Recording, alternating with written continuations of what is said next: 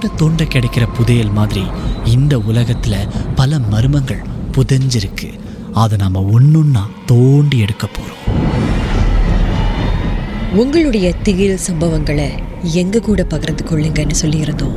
அந்த திகில் சம்பவங்களை நாங்க ஒண்ணுன்னா சொல்ல போறோம். கேளுங்க.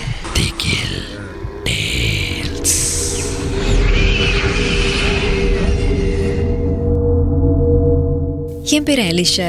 எனக்கு இந்த விளையாட்டுகள் குறிப்பாக பாட் கேம்ஸ் விளையாடணும்னா ரொம்ப பிடிக்கும். எப்போதுமே நண்பர்கள் கூட இருக்கும்போது என்னுடைய அப்பா அம்மா கூட இருக்கும்போதெல்லாம் ஏதாவது ஒரு பாட் கேம் நம்ம விளையாடுவோம்.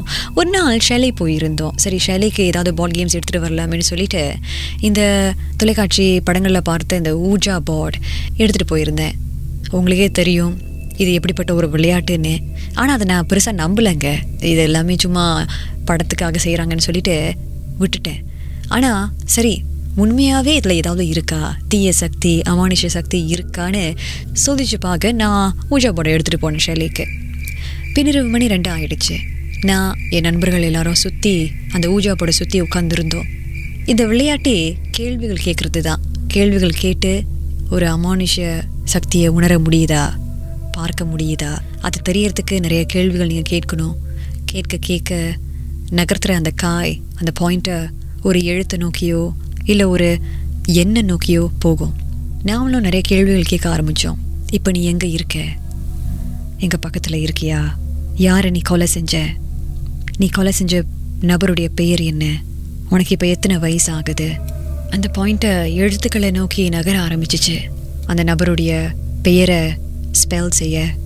ஆனால் நாங்கள் கேட்குற கேள்விகளுக்கு சம்மந்தமே இல்லாத பதில்கள் தான் நமக்கு கிடச்சிக்கிட்டே இருந்துச்சு.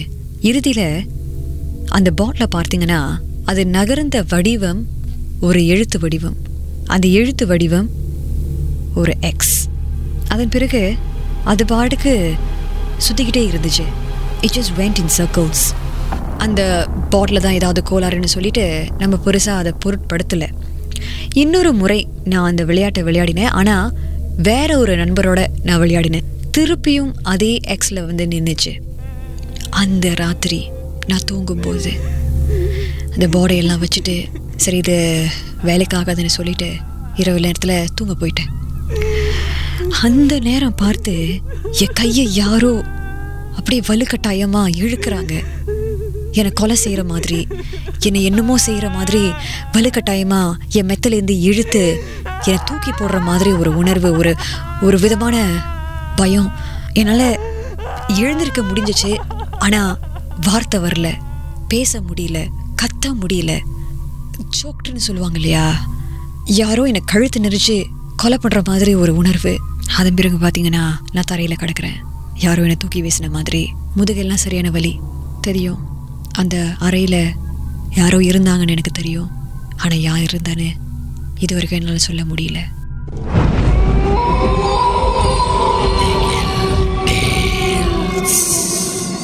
இந்த உண்மை சம்பவங்கள் உங்களுக்கு ஒரு பொழுதுபோக்காக அமையணுக்காக தான் தயாரிக்கப்பட்டிருக்கு. அப்படி இதை கேட்கும்போது உங்களுக்கு ரொம்ப பயமா இருந்துச்சுன்னா தொடர்ந்து மற்ற மற்ற பாகங்களை கேட்காதீங்க. திகில்